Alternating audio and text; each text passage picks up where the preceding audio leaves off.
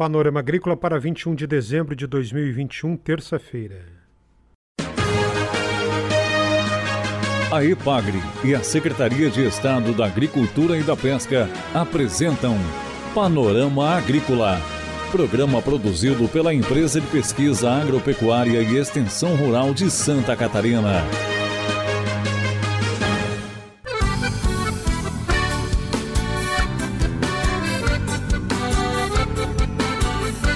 Terça-feira de lua cheia no ar, o Panorama Agrícola de 21 de dezembro. O ditado de hoje é Viva com Alegria. É hora das notícias. O noticiário de hoje vem na voz de Diego Silva, da Epagre, no sul do estado, que fala sobre a abertura da colheita do maracujá. Olá, Mauro Meurer. Olá, ouvintes do Panorama Agrícola. Estamos aqui na quarta abertura da colheita do maracujá e no dia de campo sobre a mesma cultura em uma de nossas unidades de referência tecnológica, que é a propriedade do agricultor Douglas Machado Nunes, localizada na comunidade de Santa Fé, em Sombrio, no sul de Santa Catarina. Além da abertura da colheita do maracujá, que é uma alusão aí ao início da colheita dessa fruta, com várias autoridades, a gente também é, vai abord está abordando alguns assuntos técnicos, dentre eles a demanda hídrica e sistema de irrigação do maracujazeiro. Então, temos uma estação falando sobre isso, sobre a demanda hídrica do, do maracujá, os melhores é, sistemas de irrigação para suprir a demanda hídrica dessa cultura com responsabilidade ambiental, usando a água da melhor maneira possível. Também temos uma estação sobre o manejo da adubação nessa cultura. A gente ainda tem vários desafios é, relativos à questão nutricional é, dessa fruta. Estamos avançando, mas a gente vem conversar então com o produtor sobre a questão de uma boa análise de solo para que a gente possa fazer uma boa recomendação a questão das fontes do nutriente e o parcelamento né, dos nutrientes a serem aportados para a cultura do maracujazeiro. O diagnóstico e estratégia de controle da mosca do botão floral é um inseto que vem causando algumas perdas aí na, nas últimas safras, então a gente vem conversar com o produtor para que ele conheça então esse inseto, monitore e, e com base nisso fazer o, o seu controle. E também temos uma estação sobre o vazio sanitário e monitoramento de resíduos de agrotóxicos que está sendo conduzida é, pela SIDASC, né? É, falando sobre a questão da importância do vazio sanitário do maracujazeiro e as implicações é, de quando se encontra resíduos de agrotóxicos é, nessa fruta. É, como falei anteriormente, estamos aqui também uma solenidade alusiva à abertura da, da colheita do maracujá com várias autoridades. Então, um dia muito importante de capacitação, mas também aí é, de festividade, né, de alegria. É, o início da colheita, então, o início é, da, da colheita dos louros aí de tanto trabalho, né, desde a produção de mudas até o início é, da produção e da colheita dessa fruta. Confira a entrevista de hoje. Reportagem especial de hoje da jornalista Eunir Malgarese é sobre solo vivo e saudável, com o Leandro do Prado Wildner, pesquisador do CEPAF em Chapecó, e também os extensionistas Juliano Garcês e Marcelo Bassani. A terra representa um, é tudo que nós temos na, na de bem é a terra, né? é, o, um, é o patrimônio maior que a gente tem é a terra, então tem que cuidar dela. Então a gente tem que plantar aveia, milheto, fazer uma camada boa para os raios do sol não queimar a terra e nem a chuva levar embora.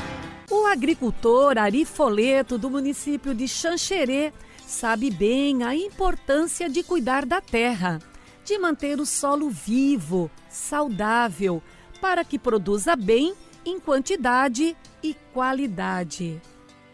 Ari é um dos milhares de agricultores brasileiros que impulsionam a balança comercial.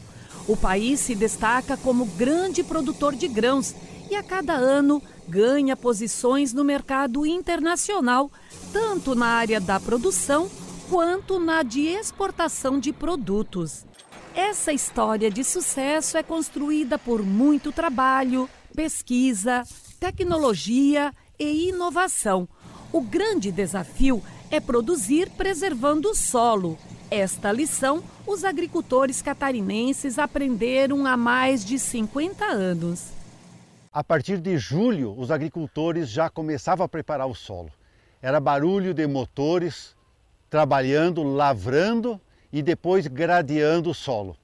Quando o solo estava um pouco uh, seco, levantava um pó danado com aquela gradagem. Nessas mesmas áreas, mas que se cultivavam o trigo no inverno, então se esperava colher o trigo, queimava-se toda a palha do trigo e depois lavrava e gradeava tantas vezes quantas as necessárias para deixar o solo bem destorroado e bem nivelado para depois semear.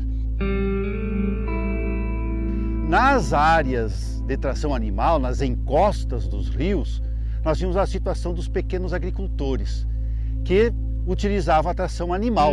Então, quando a gente saía, eu ouvia pelas encostas: Vastra gaúcho, puxa mineiro, vai paulista. É os agricultores manejando os seus bois. E logo depois, para semear, a gente ouvia aquele tec-tec, tec-tec, tec-tec, de um lado para o outro, o barulho da matraca ou do saraquá. Depois de tanto esforço que o agricultor despendia para deixar o solo preparado, muitas vezes acontecia um fato negativo. Vinha a chuvarada no início de primavera e provocava aquilo que ninguém queria, a erosão. E o melhor solo, o solo mais fértil, ia embora e muitas vezes a lavoura ficava cheia de sucos. A revolução que transformou a agricultura brasileira começou na década de 70, com as primeiras experiências de plantio direto no estado do Paraná. A tecnologia mudou definitivamente o jeito de manejar o solo. Não mais arado e nem grade, solo coberto o ano inteiro. A pesquisa e a extensão rural de Santa Catarina abraçaram a ideia e até hoje o plantio direto é uma das prioridades no trabalho da EPAGRE. Assim como o ar e água, o solo é essencial para a vida na Terra. Cuidar do planeta significa cuidar bem de nossos solos.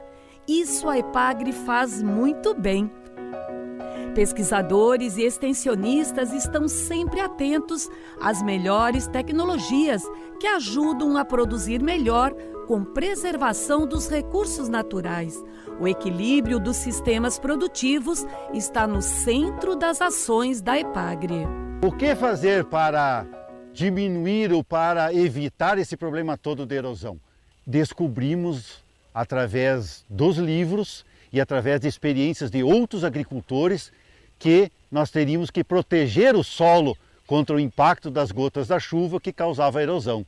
E daí veio o que? A cobertura do solo. E cobrir o solo com o quê?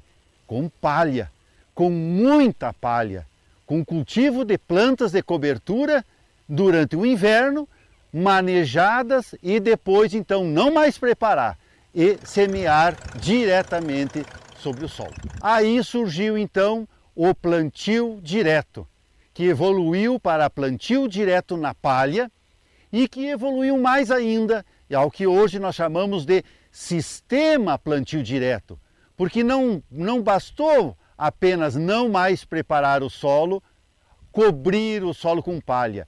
É necessário cobrir permanentemente o solo, fazer uma diversificação de culturas para isso e agregar um número muito grande de outras tecnologias que envolvem então o cultivo das do milho, da soja, do feijão e inúmeras outras para constituir o sistema plantio direto.